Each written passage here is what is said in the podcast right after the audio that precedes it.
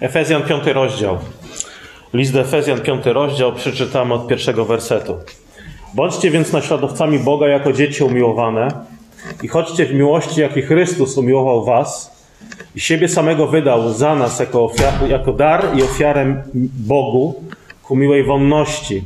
A rozpusta i wszelka nieczystość lub chciwość niech nawet nie będą wymieniane wśród was, jak przystoi świętym, także bezwstyd i błazeńska mowa lub nieprzyzwoite żarty, które nie przystoją, lecz raczej dziękczynienie. Gdyż to wiedzcie na pewno, iż żaden rozpustnik albo nieczysty lub chciwiec, chciwiec to znaczy bałwochwalca, nie ma udziału w Królestwie Chrystusowym i Bożym. Niechaj was nikt nie zwodzi próżnymi słowy, z powodu nich bowiem spada gniew na nieposłusznych synów. Nie bądźcie tedy wspólnikami ich. Byliście bowiem niegdyś ciemnością, a teraz jesteście światłością w Panu. Postępujcie jako dzieci światłości, bo owocem światła jest wszelka dobroć i sprawiedliwość i prawda. Ojcze, dziękujemy Tobie, że e, Ty wzywasz nas do praktycznej pobożności, która polega na naśladowaniu Chrystusa, abyśmy odrzucili wszelkie zło, wszelką nieczystość, chciwość i inne grzechy i zastąpili je pobożnością, czynami, na które wskazuje Twoje słowo, naśladując Chrystusa.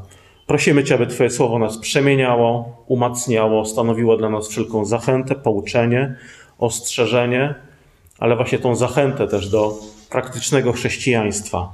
Amen. Czyli Paweł cały czas omawia praktyczne konsekwencje bycia chrześcijaninem. I w zasadzie chrześcijańskie postępowanie, na czym polega chrześcijańskie życie? Chrześcijańskie życie można sprowadzić do jednego: naśladowania Boga.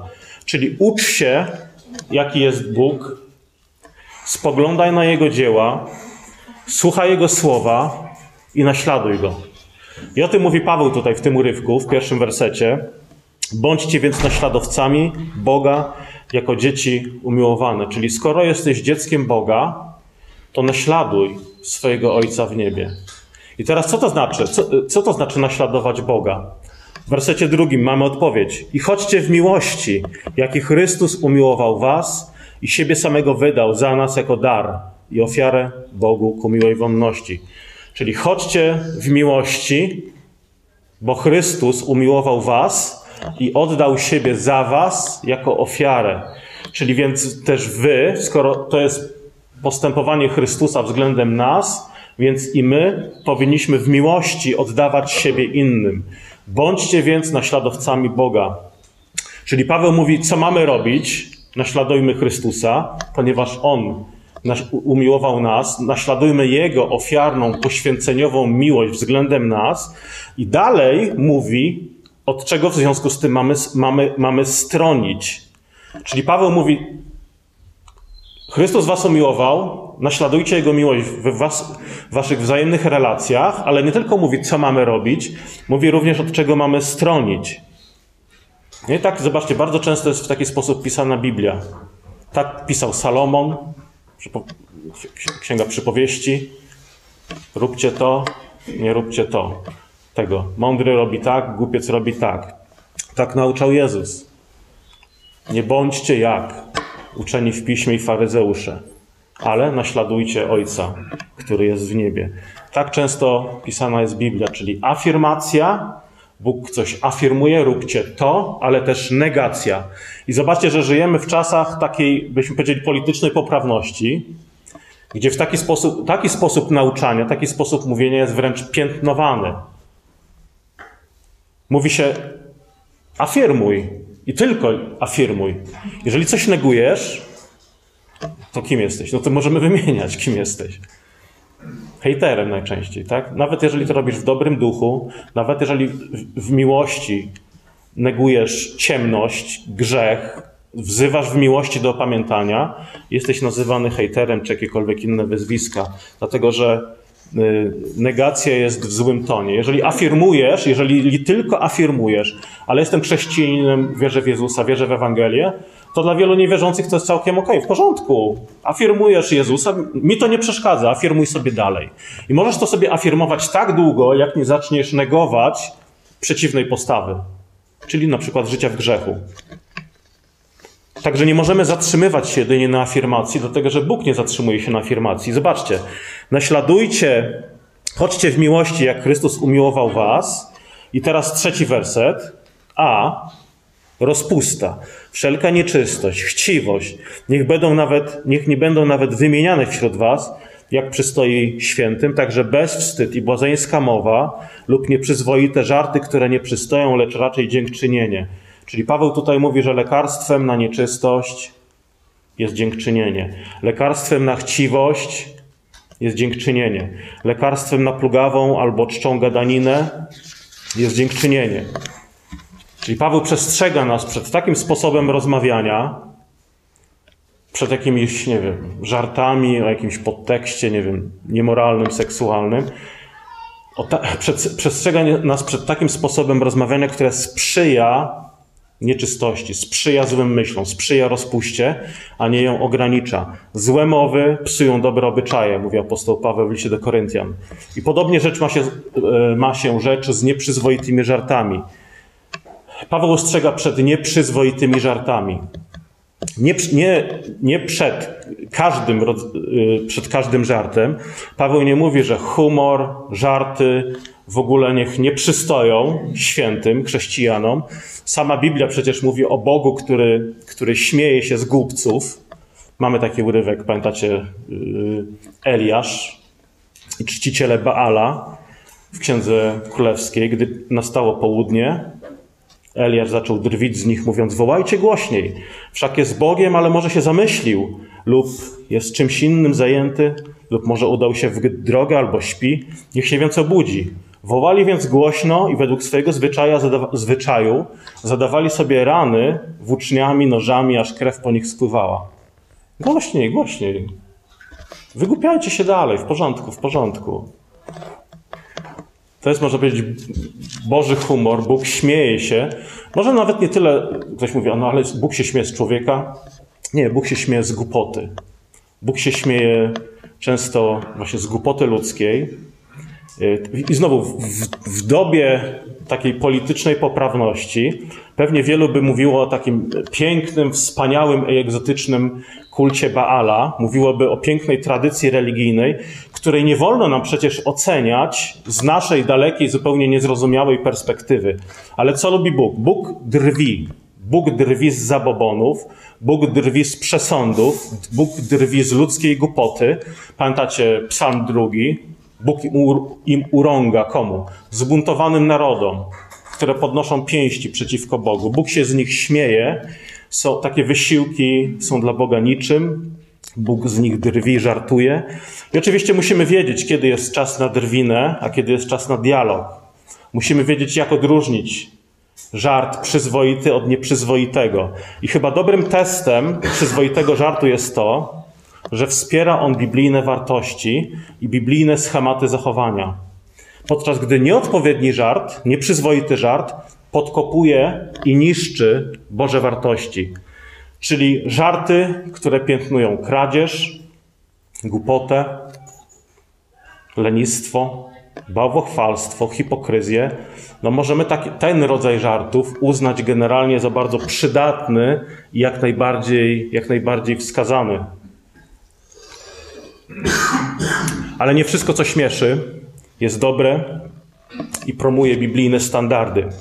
Czyli jeżeli na przykład jesteś w, w jakimś towarzystwie i ktoś w Twoim towarzystwie opowiada nieprzyzwoity żart, żart, który poniża, nie wiem, Żydów, kobiety, katolików i tak dalej, kogokolwiek, nie musisz, nawet nie powinieneś się śmiać tylko po to, żeby pokazać swoim kumplom, swojemu towarzystwu, że, że, że wiesz o co kaman, że kumasz bazę i generalnie nie jesteś moherem. Więc, do, wie, więc dołączysz ze swoim ha, ha, ha, ale to było zabawne, żeby nie poczuć się w jakiś sposób wykluczony z danego towarzystwa. Ale słuchajcie, kiedy taki moment nieprzyzwoitego żartu, nieczystego żartu następuje, to jest, to jest, to jest właśnie ten moment, kiedy powinieneś być, kiedy powinieneś być moherem. Kiedy, kiedy powinieneś być moherem i nawet wręcz strofować rozmówcę, kiedy ktoś drwi z kogoś, kto jest dla ciebie cenny. Z Jezusa, Boga, żony, mamy i tak dalej. Piąty werset. To wiedzcie na pewno i żaden rozpustnik albo nieczysty lub chciwiec, to znaczy bałwochwalca, nie ma udziału w Królestwie Chrystusowym i Bożym. Niech was nikt nie zwodzi próżnymi słowy. Z powodu nich bowiem spada gniew Boży na nieposłusznych synów. I zobaczcie, kto nie odziedziczy królestwa? Kto nie ma udziału w królestwie? Rozpustnik, nieczysty, chciwiec, znaczy bałwochwalca, e, nie ma udziału w królestwie Bożym. Zobaczcie, nie ma na tej liście tak zwanego mochera, który, który, który nie śmieje się z tego typu żartów o, o, o, roz, o rozpuście, nieczystości. Jest tutaj właśnie rozpustnik, jest tutaj e, chciwiec, jest tutaj bawochwalca, czyli lepiej, lepiej śmiać się właśnie z rozpustników niż ze starszych osób na przykład, niż, nie wiem, kobiet, Żydów i tak dalej, i tak dalej. Paweł mówi, to wiedzcie na pewno, to wiedzcie na pewno, że właśnie taki rozpustnik, nieczysty, chciwiec, to znaczy bawochwalca, na pewno nie odziedziczy Królestwa Bożego. Tak możemy dyskutować, czy Bóg zbawi tego, czy Bóg zbawi owego, czy ten ktoś jest zbawiony, czy ten ktoś jest niezbawiony, ale jedno wiemy na pewno. Trwający w tych grzechach, które tutaj Paweł wymienia, nie mają udziału w Królestwie Bożym.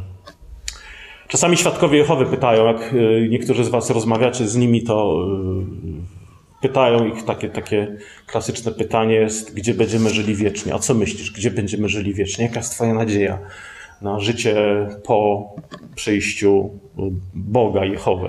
No i ja zwykle odpowiadam, tak, będziemy żyli na nowej ziemi, w nowym niebie, ale słuchajcie, można mieć naprawdę poprawną teologię na temat tego, gdzie będziemy żyli, gdzie będą zbawieni, ale, ale samemu trafić do piekła. Nie unikniemy piekła dzięki wiedzy o tym, jak będzie wyglądała przyszłość, jak będzie wyglądała nowa ziemia. I Paweł mówi, to wiedzcie na pewno. Nawet jeżeli macie poprawną wiedzę na temat tego, jak będzie wyglądał świat po przyjściu Jezusa, to i tak nie będziecie mieli w tym udziału, jeżeli trwacie w tych grzechach, które tutaj Paweł wymienia. Więc nie pytaj mnie, jaka jest moja nadzieja, na, jak będzie wyglądała Ziemia, czy tak jak w obrazkach świadków Jehowy, czy inaczej. Raczej, czy, czy masz udział w Królestwie Bożym poprzez wiarę w Ewangelię. Na pewno, Paweł mówi, nie łudźcie się nawet. Ci ludzie nie będą mieli udziału w Królestwie Chrystusowym. Niektórzy może mo mogą mieć dużą wiedzę biblijną, ale trwają w grzechu, który zatrzaskuje im drzwi do nieba. Apostoł stwierdza, że chciwość jest bałwochwalstwem. On to tak może być w jednym oddechu. Chciwość, która jest bałwochwalstwem. Dlaczego chciwość jest bałwochwalstwem? Ponieważ chciwość związana z nią porządliwość polega na pragnieniu kogoś lub czegoś bardziej niż Chrystusa. I to jest właściwie istota bałwochwalstwa. Czczenie albo wręcz pragnienie, chorobliwe pragnienie posiadania czegoś lub kogoś lub pielęgnowanie w sercu danej rzeczy, nie wiem, idei bardziej niż Chrystusa. Ludzie są gotowi y, utracić dziedzictwo, jakie otrzymali w Chrystusie, żeby posiąść to, do czego nie mają prawa lub co im się nie należy. I w tym przejawia się właśnie moralna głupota. Dla zaspokojenia grzesznego pragnienia wielu ludzi jest gotowych zaryzykować własną wieczność. Pamiętacie Ezawa, tak? Dla zaspokojenia tymczasowego głodu poświęcił błogosławieństwo związane z pierworodstwem. Dawid, kolejny przykład. Mając wszystko, przychylność Boga, żonę, władzę, dziedzictwo, jeszcze za, zapragnął Batrzeby, jeszcze kolejnej kobiety. I konsekwencje tego grzechu, jak wiemy, ciągnęły się do końca jego życia. Dlatego Paweł mówi, że słuchajcie, lekarstwem, Bożym lekarstwem na tą chciwość, bałwochwalstwo, grzeszne pragnienia jest pamiętanie o dziedzictwie, jakie mamy w Chrystusie. Ćwiczenie się w pobożności, rozwijanie dobrych pragnień. Czyli ze słów Pawła mówi, wynika, że pobożność jest wynikiem praktyki, a nie stanem, który w jakiś dziwny czy mistyczny sposób zstępuje na nas. I mówi tak, jeżeli słuchajcie, jeżeli masz problem z kradzieżą, to nie myśl, ojej, jak tu nie kraść, jak tu nie grać, zwiążę, zwiążę sobie ręce do tyłu, byle tylko nie kraść, bo mnie kusi. Nie mówi, jeżeli masz problem z kradzieżą, idź do pracy, pomagaj bliźnim. Niech pracą własnych rąk każdy zdobywa majątności. Masz problem z gadulstwem i plotkarstwem, rozmawiaj z Bogiem w modlitwie, rozwijaj w sobie Bożą mowę, Bożą treść. Masz problem ze zgorzknieniem? Rozwijaj w sobie dziękczynienie, uprzejmość. Uśmiercaj raczej siebie, swoje pragnienia, niż reputację bliźniego. Masz problem z zachowaniem czystości? Unikaj brudnych żartów i filmów, jakichś dwuznacznych sytuacji, ale dziękuj Bogu za dobre dary, ciesz się nimi, ciesz się małżonkiem, ciesz się małżeństwem. Paweł mówi, odczuwasz, nie wiem, pożądanie, szukaj męża, szukaj żony. Masz problem z zawiścią? Przypomnij sobie, co Chrystus dla ciebie uczynił i jaka przyszłość ciebie czeka, jakie jest dziedzictwo, które ci obiecał. Czyli innymi słowy, Paweł mówi: Nie róbcie tego, niech, niech nie, nieczyste żarty nie będą nawet wymieniane, bezwstyd, błazeńska mowa, ale raczej właśnie dziękczynienie. Czyli to jest ta tak zwana zasada zastępstwa. Paweł mówi: Nie rób tego, nie rób tego, nie rób tego, ale nie zostawia nas z tym. Nie mówi: skup się na pokusie i po prostu nie, skup się na tym, żeby czegoś nie robić. Mówi: rób coś, odrzuć jedno, odrzuć kłamstwo, mów prawdę, odrzuć kradzież, zdobywaj majątności pracą własnych rąk. Szósty werset. Niech was nikt nie zwodzi próżnymi słowy, z powodu nich bowiem spada gniew na posłusznych synów. Nie dajcie się zwodzić, niech was nikt nie zwodzi. To jest też ciekawe, że on tutaj pisze, to są słowa, słuchajcie, skierowane do chrześcijan w kościele w Efezie. To nie są słowa skierowane tylko do nauczających. Paweł nie mówi tylko do pastorów starszych, nie dajcie się zwodzić. E, co oznacza, że to nie jest tak, że możemy się zasłaniać, nie wiem, własną tradycją kościelną, własnym kościołem, własną teologią czy wyznaniem wiary na stronie naszych zborów i powiedzieć, no wiesz, no ja tak wierzę, bo tak jest napisane na wyznaniu wiary. Tak wierzy mój Kościół, więc ja tak wierzę. Paweł mówi, że odpowiedzialnością każdego z nas jest niedawanie przystępu herezji czy błędom. Nie wolno nam, i to zobaczcie, jest osobista, indywidualna odpowiedzialność każdego z nas. Nie wolno nam dawać zwodzić się na manowce. Paweł to pisał do kościoła, który się wydaje był no, całkiem zdrowy. Chwalił kościół w Efezie pod wieloma względami, a mimo to mówi: Niech was nikt nie zwodzi. I to też nam pokazuje, mówi to, mówię jeszcze raz, do kościoła zdrowego, chrześcijan, którzy są w zdrowym kościele, i to przypomina, że główna różnica w świecie nie jest pomiędzy nawet między widzialnym kościołem a światem. Oczywiście jest pewna, tu jest Boża granica, ale to nie jest ostateczna granica. Osta y, y, Bożą granicą nawet nie jest granica między, nie wiem, katolikiem a protestantem. Tak? Jest możliwe, że ktoś umrze będąc członkiem zdrowego, ortodoksyjnego kościoła, a jednak nie ujrzy Królestwa Bożego. Dlatego Paweł pisze również właśnie do biblijnych chrześcijan, niech was nikt nie zwodzi. Dlatego, że główna różnica, ta Boża ostateczna różnica tkwi pomiędzy owcą a kozłem. Odrodzonym, a nieodrodzonym. Nie każdy jest prawdziwym Żydem tylko dlatego, że jest obrzezany. Ale ten, kto ma obrzezane serce, ten jest prawdziwie Żydem przed Bogiem, tak jak mówi apostoł. I są chrześcijanie, którzy z naszej perspektywy czynią naprawdę, myśmy powiedzieli, z perspektywy tego, w co wierzymy, co wierzymy, że mówi Biblia, czynią wiele rzeczy złych, albo niewłaściwych, może niekoniecznie złych, ale niepoprawnych. Tak mówimy, no słuchajcie, dlaczego używacie, nie wiem, soku zamiast wina w czasie wieczerzy? Dlaczego macie luzacką liturgię?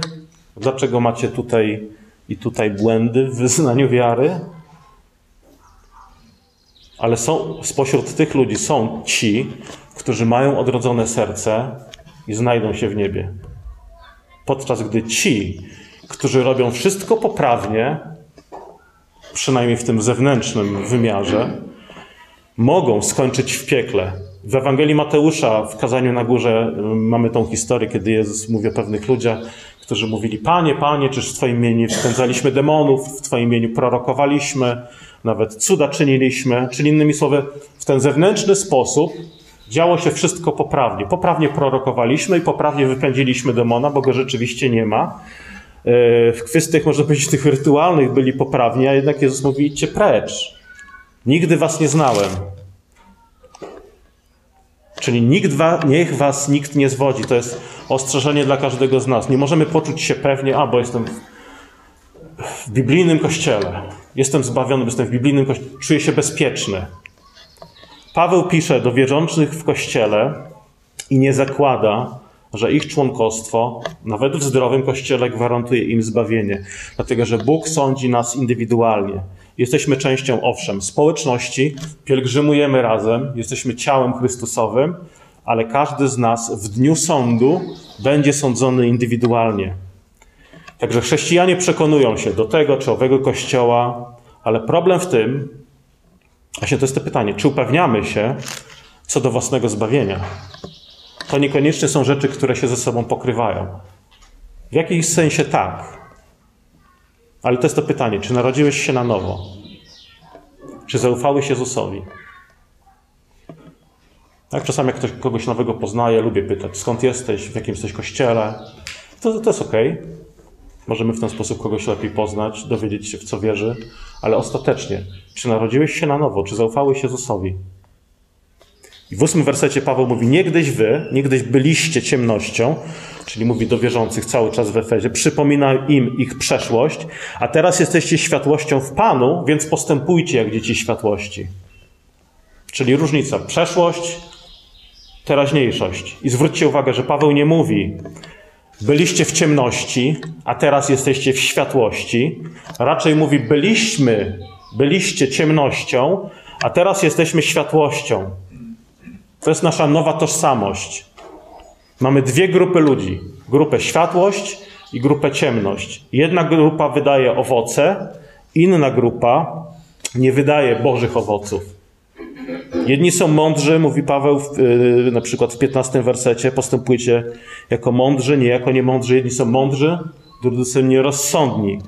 W ciemności, jeżeli ktoś był w grupie ciemności, w ciemności nie, nie sposób dokonać żadnej oceny moralnej, poprawnej oceny, żadnego poprawnego duchowego sądu, dlatego że panowanie ciemności w tej grupie jest niepodzielne. I Paweł mówi: Ty, ja, my byliśmy taką ciemnością. Abyśmy przestali być ciemność, aby człowiek przestał być panem ciemność i panią ciemność, ktoś musi przynieść światło. Czyli potrzebujemy kogoś z zewnątrz, żeby nas rozświetlił. I stajemy się światłem poprzez wiarę w Chrystusa. Yy, tak jak świeca staje się światłem, czy płomień zaczyna płonąć poprzez kontakt z ogniem. Chrystus przyszedł i zapalił cię, rozświetlił cię. Owocem ciemności, tutaj wymienię owoce ciemności, dziewiąty werset. Yy, przepraszam, owocem yy, światłości jest wszelka dobroć, sprawiedliwość i prawda. Dochodźcie tego, co jest miłe Panu i nie miejcie nic wspólnego z owo- bezowocnymi, uczynka- bezowocnymi uczynkami ciemności, ale je raczej karćcie. Owocem światłości jest dobroć, sprawiedliwość, prawda, konkretność, można powiedzieć, prawda. Bóg kocha prawdę. Owocem światłości jest prawda. Bóg nie lubi mgły relatywizmu. Bóg lubi prawdę. Bóg kocha prawdę.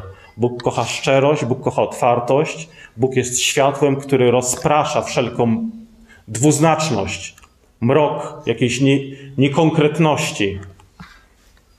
Nie jest kimś z latarką, kto poświeci troszeczkę i w zasadzie coś widać, ale nie do końca, nie wiadomo jaki to jest kształt, nie do końca wiadomo, co ukazuje się naszym oczom. Nie, Bóg jest światłem. Jest słońcem, które rozprasza mroki. Dlatego Poselstwo Kościoła powinno być klarowne, wyraziste. Pamiętam y, też kilka rozmów z pastorami, akurat to byli pastorzy liberalnych kościołów, których pamiętam jedną rozmowę, zapytałem, w co wierzysz, na temat chociażby sześciu dni stworzenia. No i chwilę zastanowienia tego pastora i odpowiada, a ty co? A ty w co wierzysz? Chciał się najpierw upewnić, z kim rozmawia, wybadać grunt, co może powiedzieć. Bóg kocha prawdę. Bóg kocha konkretną odpowiedź. Pytam, zadałem konkretne. Możesz odpowiedzieć, się nie obrażę. A ty w co wierzysz? Naszym celem powinno być dochodzenie do tego, co jest miłe Panu. Dziesiąty werset, dochodźcie do tego, co jest miłe Panu. Nie, nie mówi dochodźcie do tego, co jest miłe Tobie ostatecznie, ale co jest miłe Panu. Czyli pomyśl, żeby dochodzić do tego, co jest miłe Panu, musisz pomyśleć, co Bóg lubi. Y, czy, Bóg, y, czy na przykład Bóg widząc Ciebie, jak pracujesz, czy Bóg lubi, jak pracujesz, czy Bóg lubi, jak traktujesz swoją żonę, męża, syna, córkę, jak się uczysz? Czy Bóg lubi, patrząc na to, jak się uczysz? Czy Bóg e, lubi, kiedy słyszy Twój śpiew? Nie mówię może o tym, czy jest czysty do końca, ale czy jest zaangażowany, czy wypływa z odrodzonego serca, które uwielbia Pana. Czy Bóg, czy Bóg, czy Bóg daje lajka? Czy to jest miłe dla Niego, kiedy Cię słucha, czy myśli, nie, nie, nie lubię tego? Czyli zobacz, bo Dlaczego, dlaczego Paweł o tym mówi? Mówi dlatego, że to, co robisz i jak żyjesz, ma znaczenie.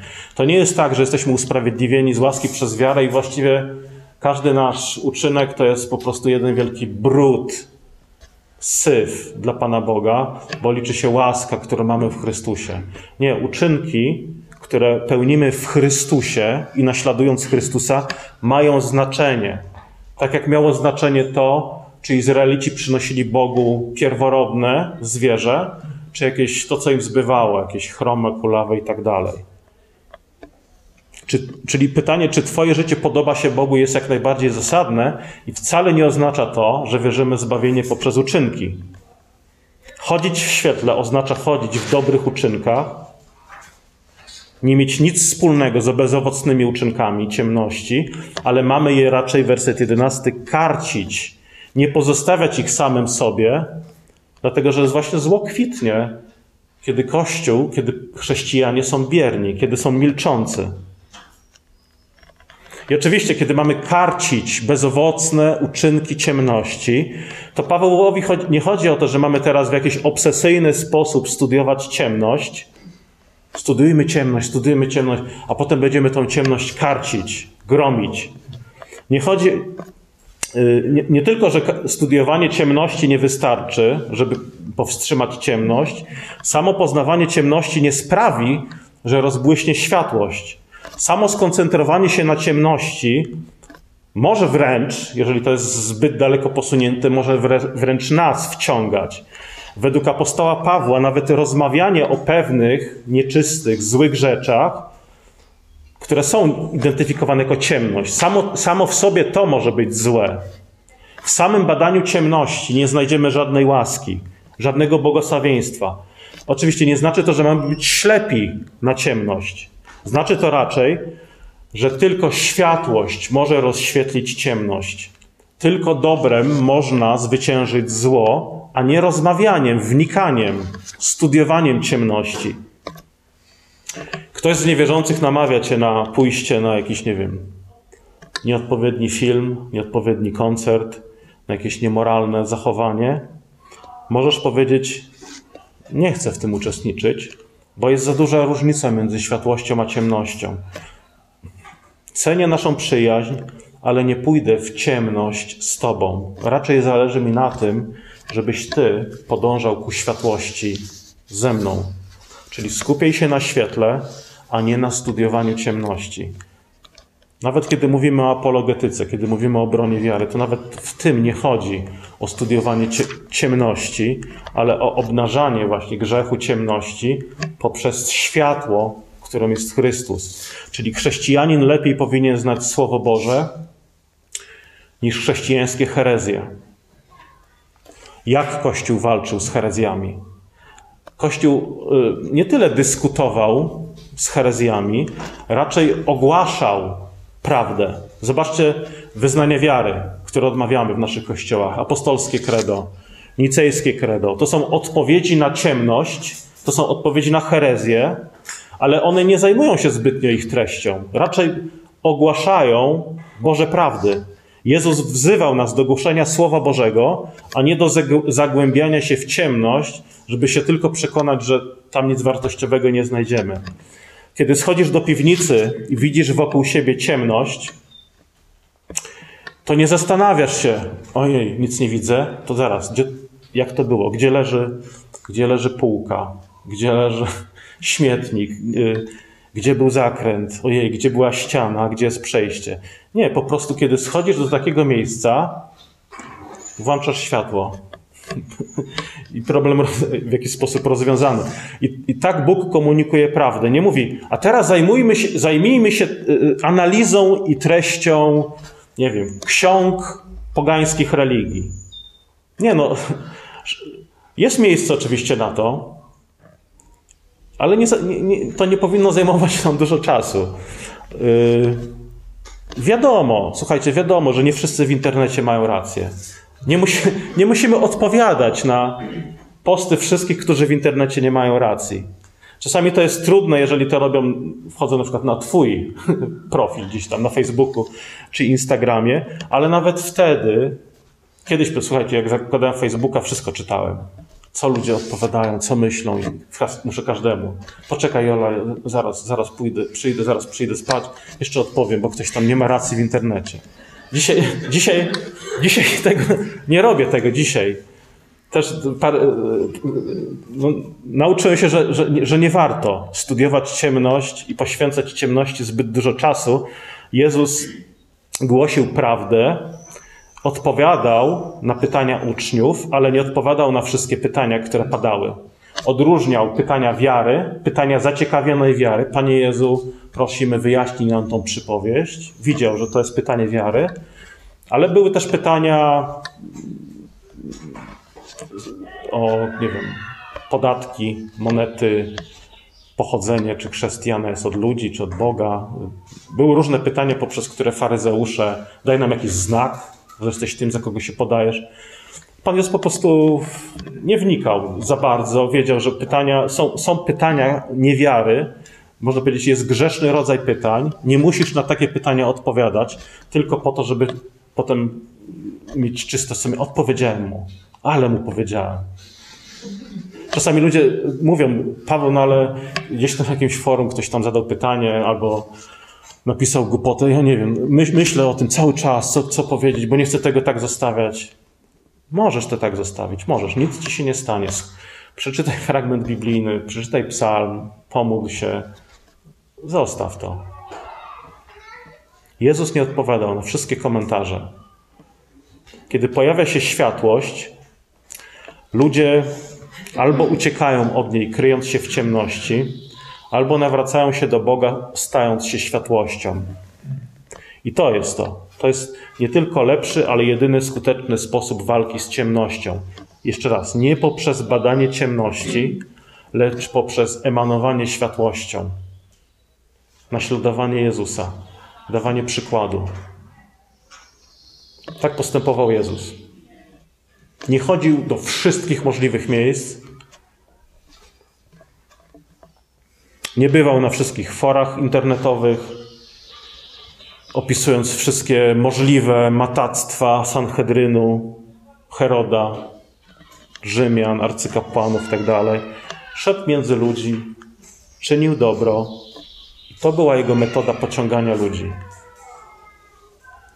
Paweł wzywa Efezjan do piętnowania bezowocnych, zobaczcie, bezowocne są bezowo- jałowe, impotentne czyny ciemności. Nie wzywa do ciągłego debatowania na ich temat. Etyczne, Boże, moralne postępowanie ma o wiele większe znaczenie niż badanie i demaskowanie knowań i spisków sług diabła. Trzynasty werset. Wszystko to zaś dzięki światłu wychodzi na jaw jako potępienia godne. Chcesz odrzucić ciemność? Żyj w świetle.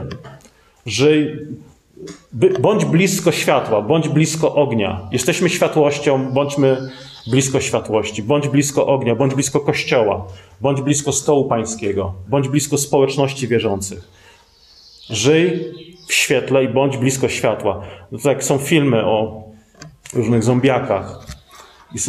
Co jest zwykle ratunkiem e, przed zombiakami? Przebywanie w świetle, tak? To chyba w, w tym było. W, Jestem legendą. Tak? W tym filmie? Jestem legendą. Dopóki dopóki ten Will Smith, czy aktor, no Will Smith, postać grana przez niego, e, był w świetle w ciągu dnia, wszystko było ok. Problem się zaczynał, kiedy słońce zachodziło i pojawiła się ciemność. No i nagle wtedy zombiaki wychodziły z nor. Bądź blisko światła, bo inaczej będziesz blisko ziem... zombiaków. Yy... Paweł mówi też, bądź blisko światła, bądź mądry, a mądrość polega też na tym, żebyś właściwie wykorzystywał czas. 16 werset. Wykorzystując czas, gdyż dni są złe. Chrześcijanin nigdy nie powinien być w sytuacji, w której powiesz, ale jak, yy, yy, jak mam czynić dobro, wykorzystując czas, który Bóg mi dał, skoro ja tutaj rozglądając się nie widzę jakichś za, za bardzo możliwości, żeby czynić dobro. Co prawda są jacyś ludzie wokół mnie, ale nikt mnie nie prosi, żebym czynił dobro, żebym mu pomógł. Słuchajcie, w takim momencie, no jaki problem? Y, zaoferuj się. Zapytaj. Zadzwoń. Innymi słowy, szukaj możliwości czynienia dobra, służenia, wychodzenia naprzeciw drugiemu, nie czekając, aż ktoś cię o coś poprosi.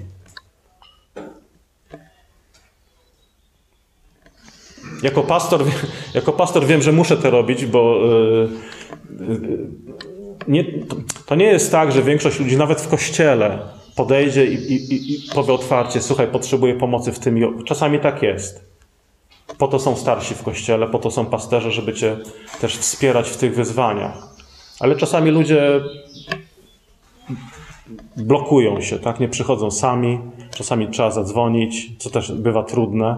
Tak czasami z Markiem rozmawiamy, że bycie pastorem to jest yy, najbardziej ignorowany zawód świata. To jest, yy, Czasami rozmawiamy w taki sposób. E, słuchaj, Marek, co tam tego i to, owego, czy mogę się o coś modlić? Pytamy o naszego wspólnego znajomego. No i czasami jest odpowiedź, no próbowałem dzwonić, no nie odbierał. Marek mnie pyta, a co tam u tej i owego? No to samo, dzwoniłem wczoraj, dzwoniłem dziś, nie, nie odbierał. Najbardziej ignorowany zawód świata. Dzwonimy, dzwonimy, nic. Zajęte albo odrzucę. Ale niech nas to nie zniechęca. Mnie, mnie to nie zniechęca. Szukajmy możliwości, żeby czynić dobro, wykorzystując czas, tak jak Paweł mówi. Szukaj takiej możliwości. Nie, nie, nie dawaj się zniechęcić. Wczoraj odrzucił, dzisiaj napisz SMS-a.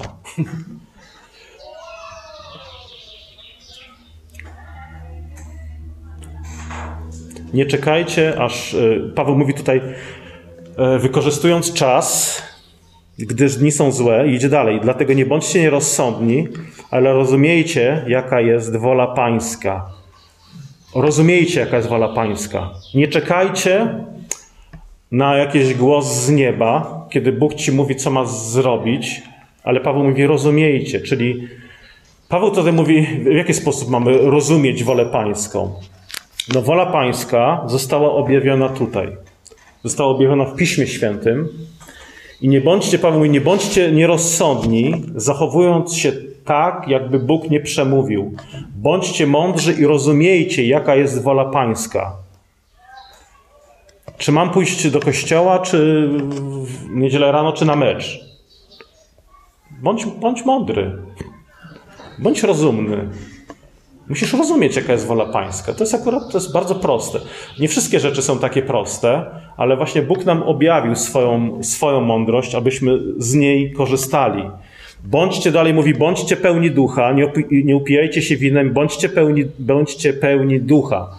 Czyli różnica między człowiekiem światłością a człowiekiem ciemnością polega na tym, czym jesteśmy napełniani.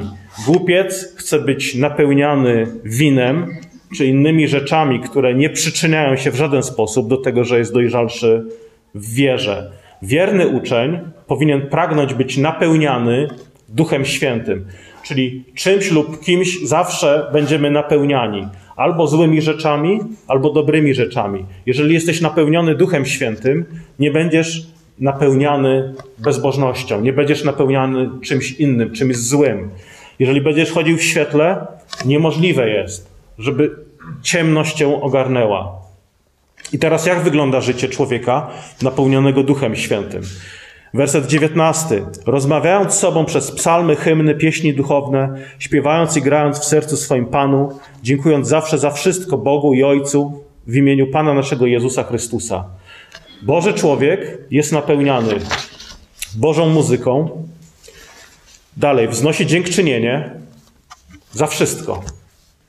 Potrafi podziękować, nie wiem, że ktoś, nie wiem, ugotował wodę, przygotował kawę, odpisał na maila, zrobił zakupy, przygotował salę do nabożeństwa, posprzątał salę po nabożeństwie.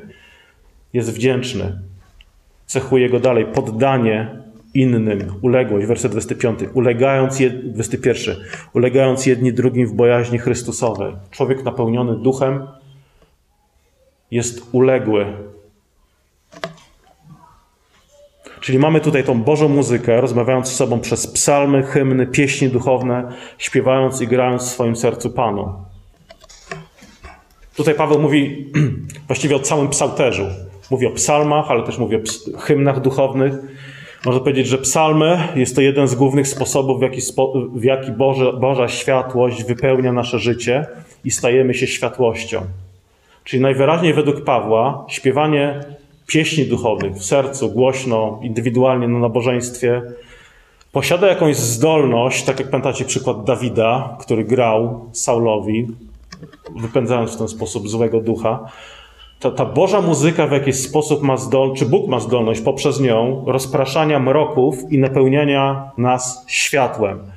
Dlatego też no, nie da się przejść przez życie z Bogiem cicho. Powinniśmy być ludem śpiewającym. Śpiew i muzyka są nie tylko jakimś dodatkiem do duchowego życia. Chodzi raczej o to, że natchnione pieśni, jakie znajdujemy w Biblii, stanowią jeden z fundamentów naszej pobożności. Są takie domy, są takie rodziny, które byśmy powiedzieli, no, są ortodoksyjni w swoim przekonaniu, ale kiedy widzicie życie w danym, nie wiem, domu, wchodzicie, do, jest cisza, jest jakiś taki, taki, taki chłód. Boża muzyka jest nieodłącznym elementem naszego duchowego pielgrzymowania w radości, wdzięczności, miłości. To nie jest, to nie jest jedynie dodatek.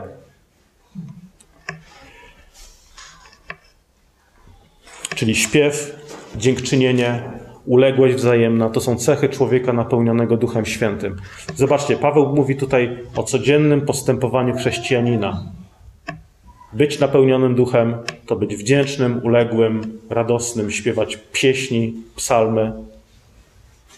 I co ciekawe, w, w pierwszym liście do Koryntian Paweł mówi, że, Kory, że, Koryntia, że Koryntianie mieli wszystkie duchowe dary, Aż trzy rozdziały w liście do Koryntian poświęca temu, jak duchowe dary powinny być używane w kontekście nabożeństwa, a jednocześnie w trzecim rozdziale tego samego listu mówi: Koryntianie, wy jesteście cieleśni. To potem wymienia grzechy tych Koryntian. Czyli byli cieleśni, byli wręcz niemowlętami w Panu.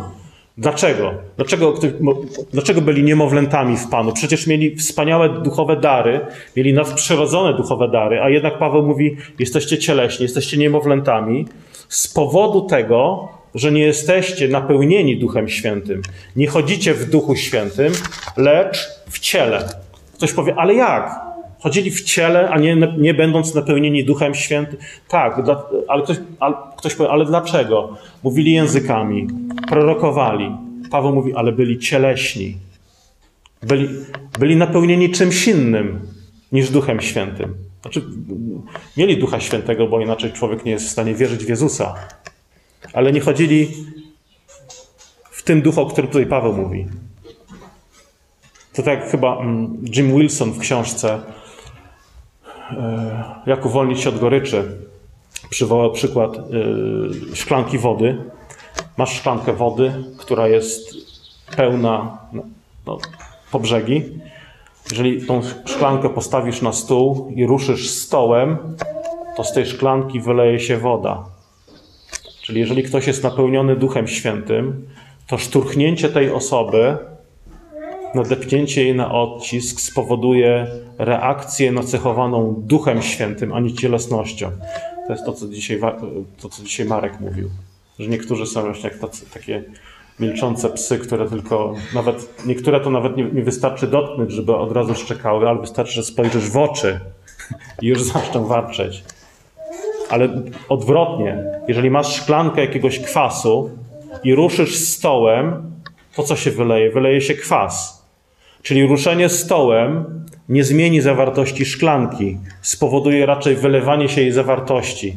Jeżeli jesteś szklanką napełnianą czystą wodą, to jeżeli ktoś cię szturknie, no to nie wyleje się kwas. I niektórzy w taki sposób uzasadniają swoje reakcje. Ale dlaczego warczałem? Ale dlaczego krzyczałem? Ale dlaczego byłem nieopanowany? Bo ktoś mnie szturchnął, bo ktoś, bo ktoś coś mi powiedział. No ale co co? No powiedział ci, no i co? Czyli co? No wylewasz kwas, bo jesteś kwasem napełniony. Kończąc. Chrystus przyszedł, aby nas zbawić, ale też abyśmy, abyśmy pielgrzymowali, będąc pełni ducha, abyśmy tu na ziemi naśladowali Go, naśladując Go, dojrzewali w ten sposób. Na czym polega dojrzewanie wierze? Na naśladowaniu Chrystusa z dnia na dzień. Człowiek bez Ducha Świętego, bez Boga jest wypełniony czymś innym.